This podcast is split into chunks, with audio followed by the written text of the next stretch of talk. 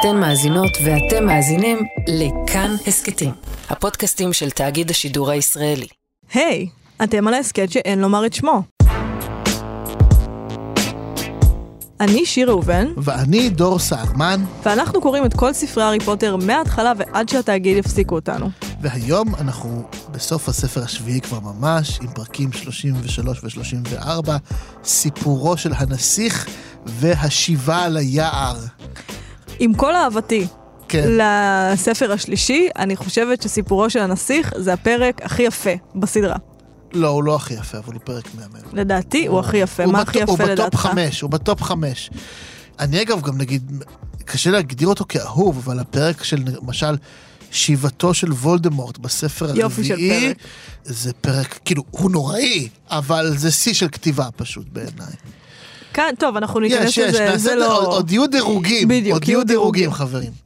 ונתחיל בלקרוא קטע, אני כמובן אקרא מהפרק סיפורו של הנסיך. כמובן. אז הילד, הילד צריך למות, שאל סנייפ בשלווה מוחלטת. וולדמורט הוא שמוכרח להרוג אותו סוורוס, זה חיוני. דממה נוספת ארוכה. ואז סנייפ אמר, חשבתי כל השנים האלו שאנחנו מגנים עליו למענה, למען לילי. הגנו עליו כי היה חיוני לחנך אותו, לגדל אותו, לתת לו לנסות את כוחו, אמר דמבלדור, עיניו עצומות עדיין בחוזקה. ובינתיים החיבור ביניהם הולך ומתחזק כמו גידול טפילי. לפעמים אני חושב שהוא כבר חושד בזה בעצמו. אם אני מכיר אותו, הוא יסדר את העניינים כך שכאשר יהיה מוכן לפגוש את מותו, פירוש הדבר יהיה באמת גם סופו של וולדמורט. דמבלדור פקח את עיניו, סנייפ נראה מבועת. החזקת אותו בחיים כדי שיוכל למות ברגע הנכון? אל תהיה עמום כל כך, סוורוס. כמה גברים ונשים מתו לעיניך. לאחרונה רק אלה שלא הצלחתי להציל, ענה סנייפ. הוא קם. אתה ניצלת אותי. כלומר, ריגלתי בשבילך ושיקרתי בשבילך ושמתי את נפשי בכפי בשבילך. הכל נועד כביכול לשמר את חייו של הבן של לילי פוטר. כעת אתה אומר לי שגידלת אותו כמו חזיר לשחיטה. כמה נוגע ללב, סוורוס, אמר דמבלדור במלוא הכנות. האם אחרי הכל פיתחת רגשות כלפי הילד? כלפיו? צעק סנייפ. אקספקטו פטרונום. מקצה שרביטו פרצה האיילה הכסופה. היא נחתה על רצפת המשרד, חצתה אותה בדילוגים וזינקה מבעד לחלון. דמבלדור הביט בה מתרחקת, וכשזוהרה הכסוף דעך הוא חזר והביט בסנייפ. עיניו היו מלאות דמעות. אחרי כל הזמן הזה, תמיד, אמר סנייפ. איי, איי, איי, איי, איי. הרגה. אותנו. הרגה, הרגה, הרגה. כן, זה, זה פרק, שוב, לא יודע אם הכי, אבל ב top five פרקים של הסדרה הזו, בוודאות, בקלות. לדעתי הכי יפה, אני לא אכנס להסברים פה, אבל יש. נימוקים. אבל אני אגיד לפני זה שבכלל הפרק הזה, שני הפרקים, גם זה וגם זה שאחריו, הם בנויים קצת כמו מין איזה סוג של איזה לופ כזה. כאילו, הם פרקים שעוסקים יותר מכל בספר הזה, הם עוסקים במוות. ממש, אלה פרקים שממש עוסקים במוות כתמה, וגם המסגרת שלהם היא מסגרת של מוות. בתחילת הפרק הזה, גם פרד מת, לופין וטונקס אה, מתו, נולד עוד יתום בעולם הזה, ווולדמורט מאוד צודק בהבחנה שלו על הארי. הארי מתקשה לשאת את כל צער העולם על כתפיו, את כל המתים האלה, הוא לא מסתכל, הוא בורח לזיכרונות של סנייפ ממש, הוא מתואר כמי ש... שאוקיי, אני אה, עכשיו, הכל, הכל, אני מעדיף לזיכרונות של סנייפ, רק לא לשאת את כל תודעת המוות הזו על הכתפיים שלי. אה, והנה הוא צולל, הולך לצלול לעוד זיכרונות על מוות שגם יובילו אותו, כמובן, למותו שלו עצמו. הדבר הראשון שאנחנו מגלים, בשלב הזה הארי לא יודע כלום על סנייפ. הוא לא, הוא חושב שהוא רע, הוא כן. חושב שהוא אוכל מוות. אבל אה, הסיסמה שסנייפ נתן אה. לחדר המנהל היא דמבלדור. עכשיו סנייפ שהוא לכאורה אוכל מוות בשלב הזה נתן את הסיסמה הזאת כדרך בעיניי גם להתאבל על דמבלדור, הוא מנציח אותו וזה מבחינתו החדר של דמבלדור ולא החדר שלו. וכשהוא בא לשם כמו שהארי אומר את השם דמבלדור באינסטינקט שזו המשאלה שלו זה הבן אדם שהוא רוצה לראות ולכן זה מה שיוצא לו מהפה. זה גם מה שסנייפ היה רוצה, סנייפ היה רוצה לפגוש את דמבלדור, וזה הרמז הראשון שאנחנו מקבלים לפני אחד הפרקים היפים ביותר בספר הזה, בעיניי כמובן היפה ביותר. הזיכרונות של סנייפ הם מאוד מאוד נדיבים, בגלל שסנייפ בעצם כשהוא גוסס, הוא היה צריך לבצע איזושהי לקטורה של איזה זיכרונות הוא נותן להארי. עכשיו יש את המידע שהוא צריך להעביר להארי, אבל סנייפ נותן לו הרבה יותר מזה. הוא נותן להארי דברים שהוא יכול לדעת על ההיסטוריה שלו ועל מה שהפך את הארי לעצמו, בעצם דברים שהארי לא יכול להיחשף אליהם. כי הארי, אמרתי את זה כבר המון פעמים, והנה עוד אחת לקראת הסוף, הארי יותר מהכל גדל בבית של הדרסלים, והדרסלים הם אלה שעיצבו את מי שהוא. כלומר, השהות בבית הזה שבו הוא ספג התעללות. ופתאום אנחנו מגלים שפטוניה, ואנחנו מגלים דברים על פטוניה, שהיא שנאה קסמים, אבל בעצם אה, יש שם סיפור יותר מורכב, שנגיע אליו, אבל אני יודעת שיש לך נקודה עסיסית בנושא. תודה רבה על ההרמה, כי מאוד רבה. שמחתי לכתוב על זה. כשקראתי על הזיכרונות של סנייפ, דבר שממש לא זכרתי בהם בכלל, זה עד כמה פטוניה, אחותה של לילי, היא דמות מאוד מאוד נוכחת בזיכרונות של סנייפ שקשורים ללילי. היא מופיעה כמה פעמים בתור האחות הגדולה, בתור מי שנדחית ונמשכת בו זמנית לעולם הקסמים, מי שמצד אחד נרתעת מאוד מסנייפ, אבל גם רוצה להתקבל להוגוורטס. היא מעוניינת בקשר מאוד מסוים, כי ברור מאוד שפטוניה רוצה את אחותה קרוב אליה. זה דבר ממש ברור שעולה מתוך הפרקים האלה. היא רוצה את הקשר עם לילי והיא רוצה לגרש את סנייפ. אבל היא גם קצת רוצה להיות כמוהם. היא רוצה גם קצת להיות קוסמת. וזה נשאלת השאלה, אני חושב שהיא אגב רוצה להיות קוסמת לא בגלל שבאמת מעניין אותה אה, לעשות קסמים, אלא כי ככל שעובר הזמן היא מרגישה שאחותה הולכת ומתרחקת ממנה, ואולי אם היא תוכל להיות קוסמת, ואולי אם היא תוכל להיות בהוגוורטס אפילו, כמו שאנחנו מגלים שהיא כותבת לדמבלדור, שזה דבר מדהים, היא תוכל להמשיך להיות בקשר עם אחותה. אני חושב שזה מה שהיא רוצה, לא לעשות הוגוס פוקוס. כי היא מרגישה פטוניה שאחותה הולכת ומתנתקת ממנה ונופלת שדודה בידי הילד המוזר הזה שלבוש מוזר ועושה דברים מוזרים וברור גם נוסף מכל זה שזה גם די היה שוק עבורי לקרוא את זה שוב שלמעשה פטוניה מאוד מאוד בקיאה בעולם הקוסמים.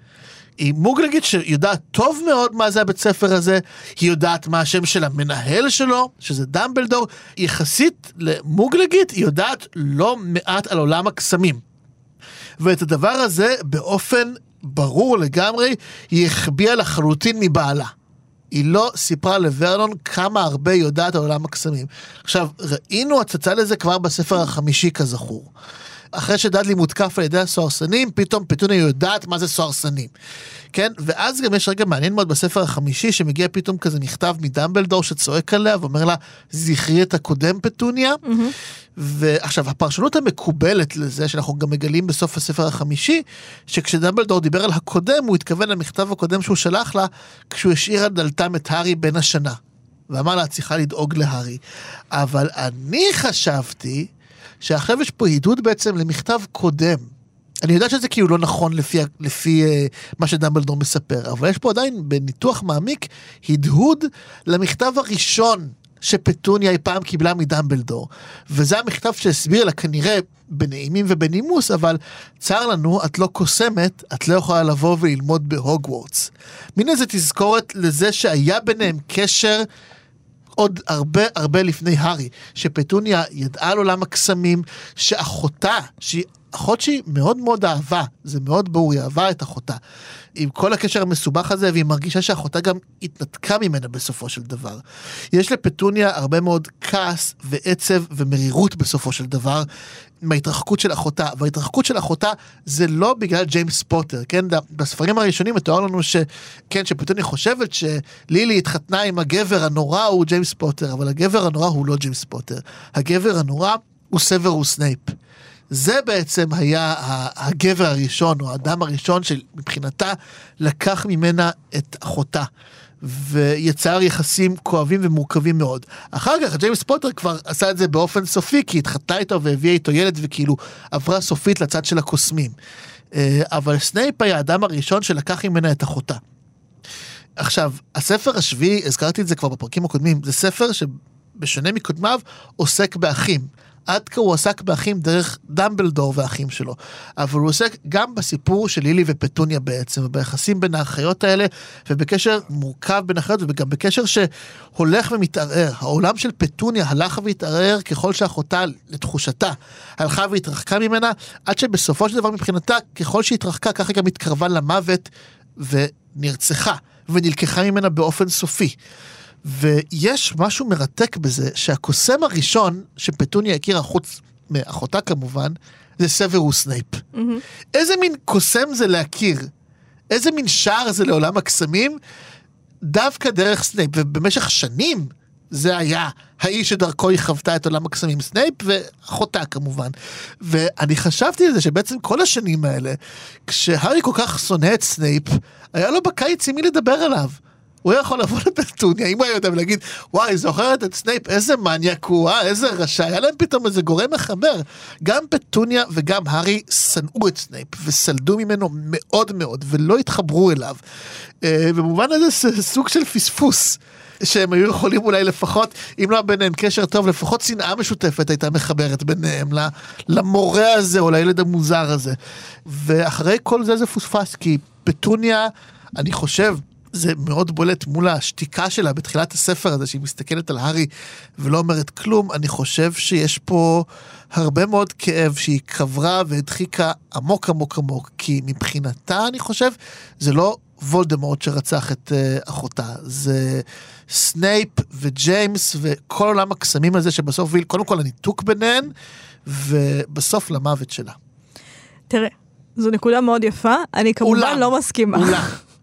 אני לא קראתי, אני לא קראתי בכלל בפרק הזה, בכלל לא קראתי שם את האהבה של פטוניה ללילי. אני קראתי שם... אני תמיד רואה באהבה. Um, אני לא, ואני קראתי שם קנאה. אני קראתי שם קנאה טהורה, לא ובמי אנחנו מקנאים, נכון, אבל זאת שאלה מה מפעיל אותך, האם אתה מופעל על ידי אהבה ועל ידי הרצון שהבן אדם הזה יהיה קרוב אליך, או האם אתה מופעל על ידי קנאה ואתה רוצה להיות קרוב לבן אדם הזה כדי להשתוות לו. ואני חושבת שפטוניה היא חד משמעית בצד של הקנאה. אנחנו גם רואים את זה מתי שלילי, מתי שלילי משחקת עם הפרחים, עושה קסמים עם הפרחים, גורמת להם לרחף, ופטוניה אומרת לה, די, אמא אמרה לא לעשות את זה, איך עשית את זה? Mm. כאילו, אני יותר מהכל קוראת שם קנאה. אני גם לא חושבת שהאיבה שלה לסנייפ נובעת מזה שהוא לקח ממנה את אחותה, אני חושבת שהאיבה שלה לסנייפ נובעת מזה שהוא הצליח לעשות את זה. הילד העלוב והמוזר הזה, הוא הצליח לעשות את הדבר שהיא לא יכולה לעשות. אמ, אבל אה, אני אחזור אחורה, כי גם לי יש נקודה עסיסית על אה, פטוניה. קודם כל, כמו שאמרתי, סנייפ עושה כאן דבר מאוד נדיר עבור כן. הארי. הוא אומר לו, בוא תראה שנייה משהו, וסביר להניח שסנייפ הוא לא טיפש, הוא כן שמע מדמבלדור, הוא כן מעורב, הוא יודע שהוא לא כאילו, הוא יודע שהתאכזרו להארי בבית משפחת דרסלי. ופתאום אנחנו באמת מגלים שפטוניה, שכל כך שנאה קסמים, בעצם מאוד מאוד קנאה באחותה. היא קנאה בה שהיא קוסמת, היא קנאה בה כשהיא נסעה להוגוורטס. היא אפילו ניסתה להתקבל להוגוורטס בעצמה. עכשיו, הנה משהו ששופך אור על הדמות הזאת. על איך רצון לא ממומש וקנאה לא מעובדת יכולים להפוך לשנאה. ושוב רולינג מחזירה אותנו להתחלה. לילדה שרצתה נואשות משהו שהיא לא יכולה לקבל, ואפילו, חשוב לציין, על ההורים, שלא טרחו לנחם אותה ולהציע להציע לה אהבה אחרת. מתואר כאן דיאלוג של פטוניה ושל לילי על uh, רציף uh, תשע ושלושה רבעים, שפטוניה אומרת ללילי שהיא סוטה ושהיא מגעילה, ההורים פשוט מתפעלים מהסיטואציה, הם לא טורחים לעטוף את פטוניה ולתת לה הרגשה שהיא מיוחדת. Uh, ושזה בסדר שללילי יש את זה, אבל שלה יש הרבה דברים אחרים, הם בעצם מפקירים אותה רגשית. כי בסופו של דבר, יש כאן ילדה אחת שמגלה שהיא קוסמת, איזה טירוף, ויש כאן עוד ילדה שמאוד רוצה, כל כך רוצה להיות קוסמת והיא אמביציוזית והיא אפילו חכמה. היא חכמה. ילדה בת 11 ששולחת מכתב לדמבלדור, זאת ילדה חכמה. נכון. אין פה, היא לא מטומטמת. עכשיו, למה אני בטוחה שזאת קנאה? בגלל שזה שופך אור על יחסי הארי ודאדלי. בגלל שבאמצעות דאדלי פטוניה יכולה לעשות תיקון. הבן שלה, בן דמותה, הוא זה שיהיה הבן המוצלח והמועדף והאהוב יותר, ולא הבן של אחותה. שהוא כמובן בן דמותה של לילי, הארי. כלומר, ברגע שהיא בוחרת, היא הבית, היא הריבון, מילה שאני משום משתמשת בה הרבה בפרקים האלה, היא זו שמחליטה מי נכון ומי לא נכון. ואז הארי, שהוא לילי, הוא סוטה, והוא פריק, והוא מוזר, והוא זה שידוכא בבית הזה. ודאדלי דאדלי שהוא הרגיל, והוא אפילו הבריון לפעמים, הוא זה שהוא הבסדר, הוא זה שהוא החזק, ואני חושבת שזו נטו קנאה. ואנחנו מבינים שהיית, ובגלל זה אני אומרת שזה נדיב. בגלל שסנייפ מעניק להארי הצצה למאחורי הקלעים של מה שהפעיל את אחת הדמויות שהתעללו בו. שזו פטוניה. וגם אם היא לא התעללה בו ישירות, גם אם ורנון היה הבן אדם שהתעלל בהארי ישירות, פטוניה לא שמרה עליו. ברור. מדברים הרבה, אתה יודע, בהתעללות בבית שלפעמים יש הורה אחד שמתעלל, אבל צריך שני הורים, צריך גם אחד שיעלים עין ושלא יציל נכון. את הבן אדם השני. ואנחנו מבינים שההתעללות בהארי הייתה קודם כל ניסיון מאוד מאוד לא אלגנטי של הנפש המעוכבת של פטוניה להרגיש שגם היא שווה, שגם לה יש משהו. ולכן אני חושבת שאין פה גרם של אהבה. כי להפך, אם זאת הייתה אהבה, הארי לא היה סופג את היחס הזה. הארי היה מטופח, הארי היה אהוב. אין כאן אהבה באישה הזאת בעיניי, אני חושבת שיש כאן רק איזושהי קנאה שהחמיצה והחמיצה והחמיצה והחמיצה, ואתה יודע, זה, זאת שאלה מעניינת שאני הרבה פעמים שואלת את עצמי, עד מתי בן אדם שקרו לו דברים רעים אפשר אה, לתת לדברים האלה להצדיק אותו. ואני חושבת שברגע שהוא מתחיל מעגל, בן אדם שספג אלימות, כאילו אם הייתי קוראת רק את הסיפור של פטוניה ולילי, הייתי אומרת, איפה היו ההורים האלה שגרמו לילדה הזאת להרגיש שהיא כל כך לא שווה? למה הם לא עוטפים אותה? זה לא סתם שרולינג נותן לנו פה את התיאור של ההורים, שפשוט מתעלמים מהשיחה המאוד קשה שהילדות שלהם מנהלות.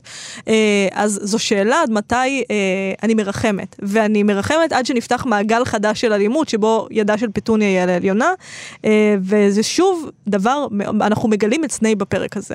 ואנחנו מגלים אותו, אנחנו מגלים את הכוונות שלו, אבל יותר מהכל, הלקטורה של הזיכרונות שהוא עורך עבור הארי, זה בעיניי הדבר הכי, שהכי צריך להסתכל עליו, המבנה של מה הוא בוחר לומר להארי, של הדברים שאנחנו דיברנו הרבה על זה שזה קשר מוחמץ, ועל זה שבספר החמישי, מתי שהארי ראה אה, שסנייפ היה קורבן להתעללות ושסנייפ התעניין בהארי, כי פתאום הוא רואה שגם הארי היה נכון. קורבן להתעללות, אנחנו התבאסנו שזה נגמר בצעקות ולא בחיבוק. ואני חושבת שכשסנייפ עורך להארי את הזיכרונות האלה, זה הכי קרוב לחיבוק שהוא יכול לתת לו. הוא גם מראה לו שהם דומים, הוא גם מראה לו שבאיזשהו אופן, האישה שהקניטה אותו וקראה לו סוטה, אה, היא זו.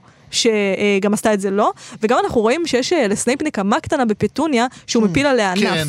ולילי אומר, אומרת לו, אתה עשית את זה, לילה זאת החתולה שלי.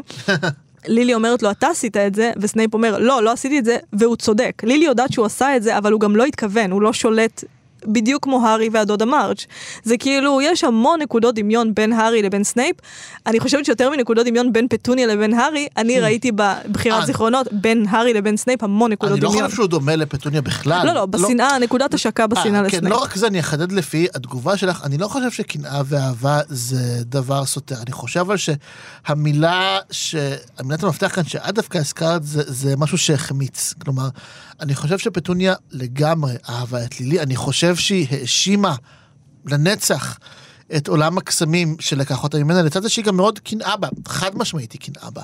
אבל אני חושב שהיא הרגישה שהעולם הזה לקח לה את אחותה, והיא ניוותה את זה בגלל בעיות אישיות, בגלל שההורים שלה לא נתנו לה יחס אה, ראוי תוך כדי, בגלל שלל דברים, כן, היא החמיצה ובסופו של דבר הפכה לשותפה בהתעללות בהארי, וגם כמו שאמרת מאוד יפה, לרצון לטפח את הבן שלה על חשבון הארי שהוא לילי. כי לא, עכשיו, אני חושב שהיה איזשהו שלב שכן הייתה שם אהבה, שהלכה ונקברה מתחת לשכבות של אה, עצב שהפך לקנאה וריחוק כדי לא להרגיש כלום בסופו של דבר. ויש את ההבלחות של הרגשות האלה ברגעים מסוימים. אני לא מסכימה. אני חייבת לא, אני חושבת שזה לא שסנייפ הרחיק אותה מעולם הקסום, אני חושבת שזאת אחותה שהרחיקה אותה מהבכורה אני... באיזשהו אופן, מהתחושה שהיא ראויה. אבל מעניין, בסדר, זה מעניין, נקסט. אבל בסדר, הכל כן. טוב. עכשיו, אה, אם נמשיך לזיכרונות האלה, ויותר גם באמת בכיוונים של סנייפ עצמו mm-hmm. לצורך העניין, שזה כמובן לב העניין, הזיכרונות שסנייפ בגדול מציג לנו זה אכזבה, חרטה, אכזבה, אכזבה, חרטה. רגע אחד של שמחה, עצב, חרטה, ככה, זה הראשי פרקים שנתתי לכל זיכרון וזיכרון, כאילו, ככה זה בנוי, זה כמו השיר. אה, של אלכסנדר פן, כן, כן היה זה לא טוב, היה רע לתפארת. Mm-hmm. ככה זה מתוארים היחסים של סנייפ עם לילי בסופו של דבר. ממש רעים לתפארת. אנחנו רואים שהוא נבוך ואומלל מהמפגש הראשוני שלהם. הוא נבוך ומאוכזב מזה שהיא בגריפינדור. השלב היחיד שבו יש זיכרון שמסתיים בשמחה, זה כשהיא מספרת לו שהיא מתעבת את ג'יימס. וכל אחד בסוף נדחה לכיוון שלו. זה לא מקרי שאחרי שלילי נרצחת, סנייפ מבקש את נפשו למות. כי משהו בנפש שלו באמת מת. חלק מההגדרה העצמית שלו מת ולא יחזור אליו לעולם. ואז מה יותר טבעי כבר מלרצות למות לגמרי. ובכלל, כל הפרקים, כל הזיכרונות האלה, מאוד מאוד מעצבים את סנייפ כמי שמצד אחד נמשך ללילי, ומצד שני נמשך לייצוגים של מוות ושל אופל, לאוכלי המוות, כן, הוא מבקש את נפשו למות, הוא משחק עם המוות כל הזמן, וכעת הוא גם טעם, טעם ממנו. יש בסנייפ, כמו הציטוט שנתת בפרק הקודם אגב, של אה, מתוך אלה תולדות, אהמ. אז סנייפ הוא לא היטלר, כן, וולדמורט הוא היטלר. אז סנייפ הוא לא הייצוג של המוות, אבל יש בו איזה חלק מסוים ששואף להשמדה עצמית, כל הזמן. מין טיפות קטנות של רעל של השמדה עצמית שגורמות לו להיות מישהו, מוציאות ממנו גם אופי רעיל ודוחה שהוא הפגין כמובן כלפי הארי, כלפי תלמידים אחרים, וגם כלפי תלמידים אחרים בני גילו בהוגוורטס, וגם כלפי לילי בסופו של דבר. ברגע שעכשיו אנחנו מבינים כמה זה טרגי כשהוא קורא לה בוטסטיימית, כי הוא בעצם קרא ככה לחברה הכי הכי טובה שלו, mm-hmm. ומי שהייתה חלק ממנו. וגודל הטרגדיה נפרס כאן, וזה נורא. אני מסכימה איתך כמובן. חשבתי תוך כדי שדיברת על זה שיש לנו את הקטע הזה בספר השישי. שטונקס אה, משתנה לה הפטרונוס, וסנייפ אומר לה על זה משהו, ואנחנו חשבנו כמה נוראי הוא וכמה זה נורא, יש סיכוי שהוא בעצם רצה לדבר איתה על אהבה נכזבת, ועל איך זה לאהוב בן אדם שבחיים לא יהיה לך, כל, ואתה כל כך, הנפש שלך כל כך רוצה להתאחד איתו, ש... משהו פנימי בתוכך מעוצב בדמותו. עכשיו, יש לי הרבה דברים לומר על הזיכרונות של סנייפ, אני אחזור אחורה. בבקשה. אנחנו מבינים שסנייפ גדל בבית מאוד קשה. קודם כל לפי הבגדים שלו הוא ילד עני ומוזנח, וגם לפי החלוקה שם, אבא שלו מוגל, אימא שלו מכשפה. ואבא שלו, ככה זה נשמע, מאוד התאכזר אליו. כלומר, אה, הוא אומר, אבא שלי כועס על בערך, הכל מכעיס אותו, הוא לא, אימא שלו היא היחידה שמלווה אותו לרכבת, הוא לא מגיע עם שני ההורים שלו, שזה כמובן לא קשור לזה שהוא מוגל, כי אנחנו יודעים שלילי הגיע עם שני ההורים שלה ועם אחותה. נכון. סנייפ הגיע רק עם אימא שלו. עכשיו, אני חושבת שהדמות של סנייפ מראה לנו כאן אה, שאלה שרולינג מתעסקת איתה לא פעם. כמה ממי שאנחנו הופכים להיות זה משקע של הבית שגדלנו בו. כי הרי ברור שסנייפ שגדל בבית כזה יהיה מלא שנאה ומרירות, וזה ברור שהוא יצטרך לחלק את העולם באופן פשטני. הוא צריך את זה כדי לשרוד. אם אתה סופג התעללות כילד, מצד אבא שלך לצורך העניין, העולם נראה לך כל כך כאוטי שאתה חייב ליצור בו איזשהו סדר. ובסדר של סנייפ, אבא שלו המוגל הוא כנראה אפס, ומוגלגים הם כנראה שווים פחות. ואז הילדים שלהם הם כנראה שווים פחות. אבל אנחנו גם רואים שכשלילי שואלת אותו אם זו בעיה שההורים שלה מוגלגים, הוא אומר לה שלא, כן. הוא חושב שנייה, ואז הוא אומר, אני רואה שאת מלאת קסם. אבל אנחנו גם רואים שהוא רוצה להגיע לסלידרין. וזה ברור לגמרי למה ילד שהגיע מרקע כל כך חלש ירצה להצטרף לבית שהדבר שהכי מפחיד אותו זה חולשה. כל כך מפחיד אותו שמה שמניע את החברים בבית הזה זה להימנע ככל האפשר מחולשה. זה גם מה שעובר על סנייפ בסופו של דבר. הוא בוחר בסלידרין בגלל שהוא כבר היה בצד החלש. סנייפ יודע היטב מהבית מה זה להיות חלש. ושוב, בניגוד לג'יימס ובניגוד ללילי, ההורים של הארי, סנייפ הוא היחיד שחווה ילדות שמזכירה את הילדות של הארי. ילדות של מי שלובש בגדים שלא מתאימים. אנחנו יודעים שהארי נכון. לבש את הבגדים של דאדלי. ילדות של מי שהתאכזרו אליו. ילדות של מי שאבא שלו לא נשמע שאהב אותו במיוחד. לא. עכשיו, ברור גם שהמרירות של סנייפ או תורת הגזע שהוא מאמץ בסופו של דבר, הם כמובן משקע של הדבר הזה ושל, אתה יודע, אנחנו צריכים ליצור לעצמנו איזשהו סדר בעולם ואנחנו גדלים והסדר המעוות הזה גדל איתנו. עכשיו, עוד עולה מהזיכרונות האלה, אה, הקשר בין ג'יימס לסיריוס, אתה הזכרת את הקשר, את האיבה בין אה, הארי למלפוי. אני כן. דווקא ראיתי את הקשר בין רון להארי. גם, כמובן. זה כי זה נראה שגם הם הכירו בקרון בדרך להוגוורטס, ונראה שסנייפ הוא זה שנוסך בסיריוס את הביטחון, שהוא בכלל יכול להיות בגריפינדור, כשהוא אומר לו, חשבתי שאתה דווקא בסדר, כי כל המשפחה שלו הייתה בסלידרין. ושוב אנחנו רואים את סנייפ שנשאר בצד, וכמה זה קשה כשאתה מגיע מבית שהפך אותך לחריג, ושגרם לך להרגיש אפס, להשתלב בחבורה כזאת. כי גם ג'יימס מתואר כמי שגדל מאוד מאוד אהוב, וסיריוס מתואר כמי שגדל בבית מאוד מיוחס. לשניהם היה איזשהו ביטחון שהם יכולים להצליח בעולם, כל אחד מסיבותיו. לסנייפ לא היה גרם מהביטחון הזה, היה לו כישרון, היה לו כישרון מאוד מאוד גדול. אה, אבל הוא נשאר בחוץ. ואנחנו גם חד משמעית רואים שאלה הם שהתחילו איתו. סנייפ גם רוצה שהארי יראה את ההתעללות שהוא ספג ומה הרחיק בינו לבין אימא שלו.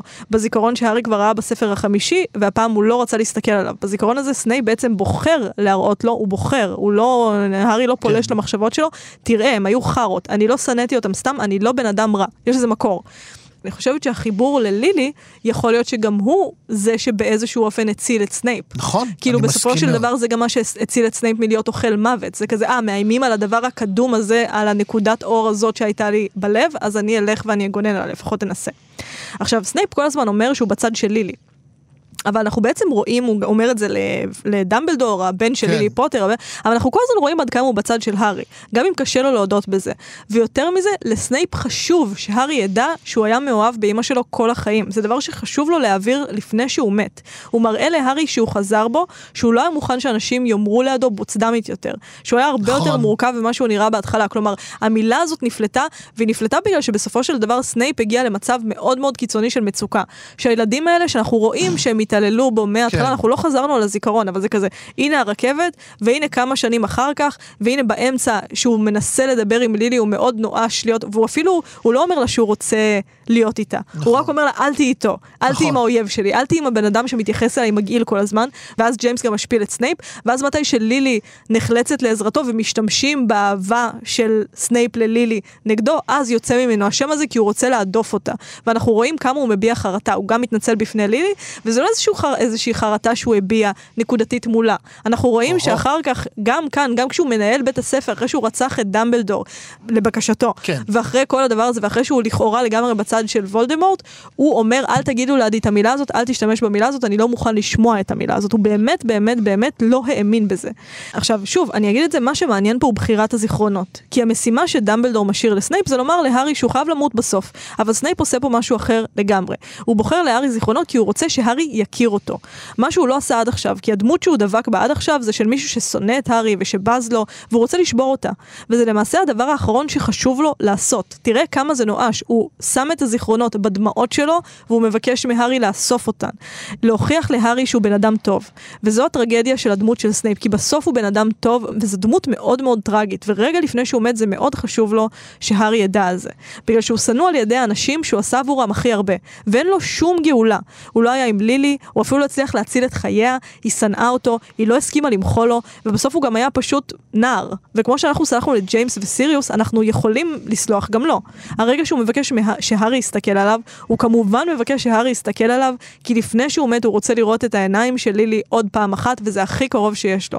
וזה פשוט, אין יותר עצוב מזה. אין יותר עצוב. חמוד שלנו. וזה מוביל אותי לעניין המרכזי בסנייפ ולשאלה הכי גדולה שעולה, אני חושב, בפרק הזה. סנייפ רוצה כפרה. זה הדבר הגדול שהוא רוצה. הוא רוצה כפרה ומחילה ותיקון. ועולה השאלה, האם זה אפשרי? למעשה, אחת השאלות המרכזיות שאני עוסק בהן, בין השאר במחקר שלי על אה, יהודים אשכנזים במאה ה-17, זה מה שהעסיק אותם נורא.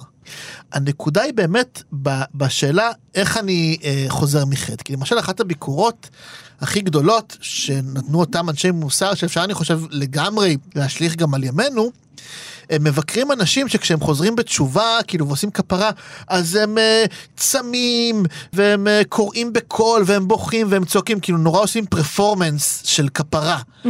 הם מענים את עצמם, וסיגופים, ומלקות, וזה.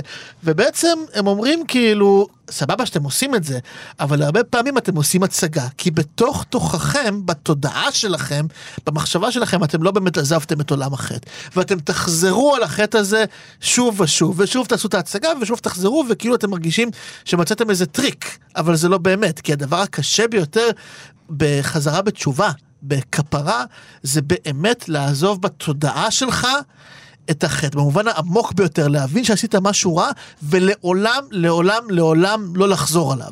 זה הדבר המרכזי ביותר בכפרה. ואכן צריך להגיד, לזכותו של סנייפ, ולאורך כל ההתנהגות המגעילה שלו, שראינו לאורך הספרים, מגעילה. אין, מגעילה, נוראית, דוחה. שאגב, הוא גם מראה שהוא לא רצה לפגוע באוזן של ג'ורג'. נכון, זה ג'ורג' נכון, זה היה. ניסיון אה, כן. כושל אה, זה. אבל מתכוון כמורה.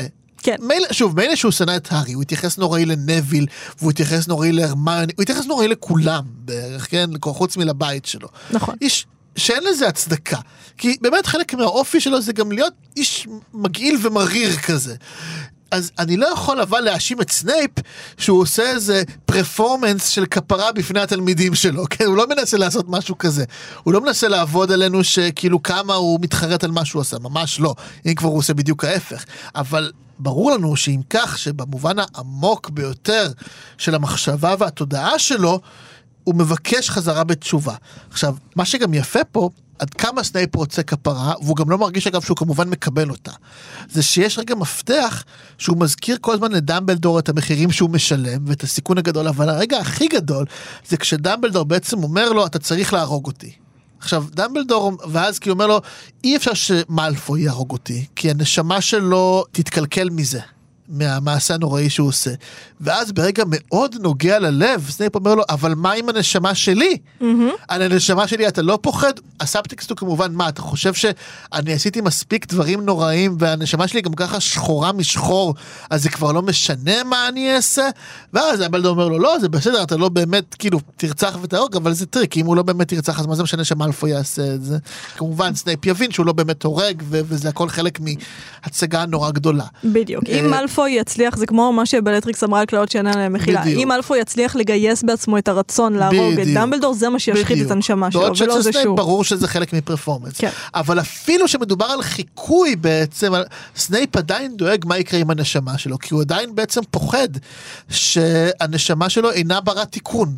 אין לה שום מחילה, וזה גם נובע מזה שאכן צריך להגיד, הנשמה של סנייפ א' אכן הושחתה. יש בה מוקד משיכה רעיל מאוד, אנחנו רואים שהוא באמת, הוא, הוא מורה נוראי. הוא מורה קשה. שוב, אם עוד איכשהו את השנאה להארי אפשר להבין על רקע אותן צנעות, אין באמת תירוץ טוב למה הוא שונא את 90% משאר התלמידים בהוגוורטס. כאילו, אתה יכול להיות קפדן כמו מגונגל, אתה יכול להיות קשוח, אתה גם לא חייב להיות האיש הכי נחמד בעולם. אבל אתה גם לא צריך להיות מגעיל, ואני מזכיר כשנביל בספר השלישי, הדבר שהוא הכי מפחד ממנו בעולם, זה סוורוס סנייפ. זה לא באמת מצדיק את זה. כמובן. כמובן, אבל זה אומר שהסנייפ מאוד מודע למרכיבים הדוחים שיש באופיו. יש לו משהו שבאמת, יש לו משהו באמת אפל ומגעיל בנשמה. אבל הוא מודע לזה, והוא חרד לזה. הוא חרד לזה שאין לו שום יכולת לתקן את עצמו בסופו של דבר. זה גם חמוד שרולינג נתנה לפרק הזה את השם אה, סיפורו של הנסיך. כי היא אומרת, אני עם הנרטיב שלו עכשיו. כמובן. אני רואה אותו בתור ילד שהיה צריך להאמין שהוא נסיך כדי להתמודד עם החרא שהוא עובר בבית ובבית ספר. כמובן. עכשיו, אני רק אגיד לסיום הנקודה הזו שהנשמה של סנייפ, שבאמת, בעיניי באמת יש בה משהו שאינהרנטית נמשך ל... למוות, לרוע, תקראו לזה איך שאתם רוצים, יש בזה משהו מנוגד, הדבר שאנחנו מגלים בתוך זמן קצר, וזו העובדה שהארי הוא בעצמו הורקרוקס. למה זה מנוגד? כי ההורקרוקס הוא כמובן הסמל בין, לקשר בין הארי לוולדמורט, אבל במידה רבה זה קשר שעל אף שיש בו הרבה מאוד אינטימיות, כן? ווולדמורט רצח את המשפחה שלו והארי מסתכל לתוכו, אבל למה זה חיצוני? כי אין שום חלק ב, בהארי פוטר שנמשך למוות או לאופל או לרוע. אה, זה לא מה שמאפיין אותו. אין לו שום משיכה לכיוון של אומנויות האופל. לכן אגב בעיניי תיאוריית המעריצים הכי גרועה בעולם, בעולם של הארי פוטר, זה התיאוריה שאומרת אה, למה הדרסלים היו אנשים נוראים? כי הארי הוא הורקרוקס וכמו שרון כשענד את ההורקרוקס אז כאילו הוא נהיה מגעיל, ככה הארי ההורקרוקס כאילו השפיע לרעה על הדרסלים. לא, לא, א', גרועה לא, מאוד. תיאוריה נוראית, לא הבנתם. אחרת כולם היו שונאים את הארי. א', לא הבנתם כלום, גשו אליי בסוף השיעור עם עבודה מחדש, לא, לא, לא הקשבתם להסכת הזה, לא קראתם הארי פוטר obviously. נורא ואיום. לכו תקראו שר הטבעות. אתם חושבים יותר מדי רייבנקלו, אפרופו מה שאמרנו בפרק הקודם. אה, כאילו. מד- מדהים שזה נהיה הבית השנוא, הבית שלך. למעשה. אבל זה באמת אנשים שכאילו חושבים ראש בקיר, כזה כאילו זה, לא עובד ככה. ואפשר כמובן להבריח את זה גם מאוד בקלות, להגיד הארי ישן שנים עם חבריו לבית גריפינדור, והם בסדר ממש, גמור. וכולם אחלה. זה לא עובד ככה, אתם עושים פה הנחה לאנשים שהיו מגעילים. אה, לא צריך כאילו ללכת אה, זה. אתם לא הבנתם את העיקרון הזה, וההוכחה הכי טובה זה שהארי לא מושפע בעצמו לרעה מההורקרוקס. החלק בנשמה, הנשמה של הארי, הגדולה, כל כך טהורה, כל כך חזקה, הארי כל כך צמא. לטוב, שאפילו חלק, החלקיק ההרסני הזה שבנשמה שוולדמורט שם בו, לא יכול לפגוע בו. זה גורם לכל מיני אפקטים אחרים, חד משמעית. אבל זה לא פוגע בטוב של הארי, ובמובן הזה, הנשמה של הארי מאוד שונה מהנשמה של סנייפ. חד משמעית. חד משמעית. ואנחנו נתקדם מסנייפ בעצם לרגע שבו הארי מבין, כן. מוציא את הראש מהגיגית, ומבין שהוא הולך למות, והוא מתמודד עם זה שהוא צריך לצעוד אל המוות. אמ, הוא מחלק הוראה לנוויל, כי זה סגנון המנהיגות שלו. הארי מנהיג עכשיו, הוא מבין שהקרב הזה יימשך עוד אחריו. בפרק הזה בעצם אמ, רולינג שוב נוגעת במוות, כמו שאמרת, אחרי שהיא היא קצת הניחה לזה, לכמה פרקים, לכמה פרקים של אקשן. כלומר, כמובן היה מוות, אנחנו בקרב, אבל עכשיו יש לנו שוב... סוג של דיון פילוסופי אה, במוות. עכשיו זה מעניין כי כולנו מתים בסוף, כמובן שוולדמורט מנסה להילחם בזה, אבל בגדול הארי צריך לקבל את המוות. ולקבל את המוות אומר לקבל את זה שאתה חלק ממארג גדול יותר, שאתה תסתיים, אבל הדבר הגדול יותר לא יסתיים. אה, וזה האמת אה, ממש הזכיר לי כמובן את השיר אה, של לאה גולדברג, אחרי מותי עוד יהיה מישהו בעולם, מה, מישהו יאהב מישהו, מישהו ישנא. זה גם מה שהארי בעצם אומר כשהוא מספר לנביל שצריך להרוג את הנחשה. הוא מבין שהוא עומד לעשות את שלו ולהמשיך הלאה, הוא יודע שרון והרמיוני יודעים את זה, אבל הוא אומר, בוא ניתן את זה גם לנביל, בוא נשמור על זה ששלושה אנשים ידעו את הדבר הזה שצריך לדעת. עכשיו, למה זה כזה ערך בעיני רולינג? למה דרך זה הוא מנצח את וולדמורט ומתגבר עליו, את, הקב... את קבלת המוות? כי זה ההפך מהיוהרה של וולדמורט. זה לקבל את זה שהעולם גדול יותר ממך, ושאין שום דבר שמתנקז לבן אדם אחד. יש בזה את האקט הצנוע האולטימטיבי, שזה להבין שאתה מסתיים, שאתה חלק אורגני מהעולם כמו כל החלקים האורגניים. ודמבלדור, לא סתם, אה, אפילו בקטע שקראתי, מתייחס אה, לחלק בנשמה של אה, וולדמורט בתור טפיל. גם נכון. וולדמורט הוא סוג של טפיל, הרי מה זה גידול? גם. זה חלק בגוף שאומר, אני לא משחק בכללים, אני גדל, אני לא עושה את התפקיד שלי, אני רוצה להיות משהו שהוא יותר גדול, גם אם זה לא לטובת כל הגוף. אה, והארי בעצם מגלה פה צנעה מאוד גדולה כשהוא אומר, אוקיי, וזה הזמן שלי למות.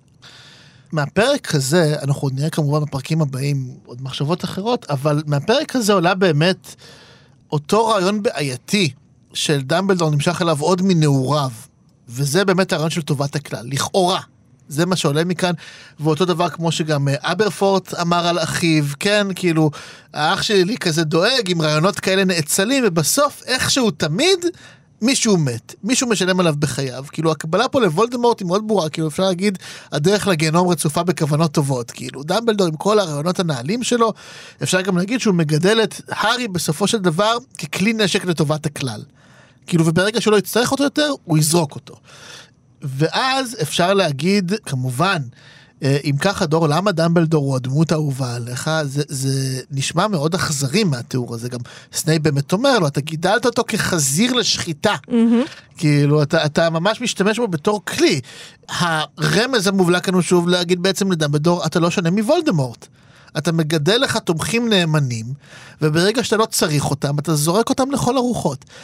אבל עם זאת, אני חושב שיש פה כמובן הרבה הרבה יותר מורכבות. כי אני חושב שלאורך הספרים, הדאגה שדמבלדור הפגין להארי, הרגשות שלו שהוא הפגין כלפיו, לא היו יכולים להיות זיוף. כלומר, דמבלדור הוא לא אדם פסיכופת שמזייף רגשות בצורה אמינה ואז מתהפך עליך ברגע האמת. לא. אני חושב שדמבלדור הבין את, מש, את הדבר הנורא ביותר ש, שאפשר להבין. וזה שהדרך להביס את הקוסם האפל ביותר שהורג את כולם חייבת לעבור בהשמדה של הארי עצמו. וזה מעלה באמת דילמה משמעותית, מה אתה עושה במצב כזה? האם אתה מגדל ילד ופשוט אומר לו, אתה כאילו מגיל 11, יום יבוא ואתה תצטרך למות מול וולדמורט? ברור שלא. זה לא אנושי. אה, מצד שני, מה, אתה תסתיר את זה מהילד ומתי תגלה לו את זה? ואני חושב שהדבר הזה, א', מראה לנו עד כמה, ולא בפעם הראשונה, אנחנו דיברנו על זה בסוף הספר החמישי, עד כמה וולדמורט מציב בפני דמבלדור אה, בחירות נוראיות. בחירות קשות מאוד ובלתי אפשריות, שמי מאיתנו בעולם האמיתי היה בכלל מסוגל לקבל.